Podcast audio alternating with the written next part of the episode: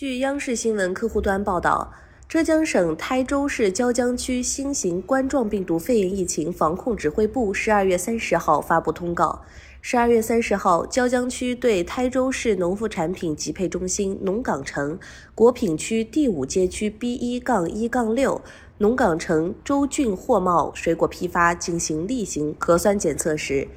初检出一份样本火龙果外包装新冠病毒核酸弱阳性。目前已对台州市农副产品集配中心农港城进行封控，并启动市场内所有人员进行核酸检测。感谢您收听羊城晚报广东头条，我是主播开言。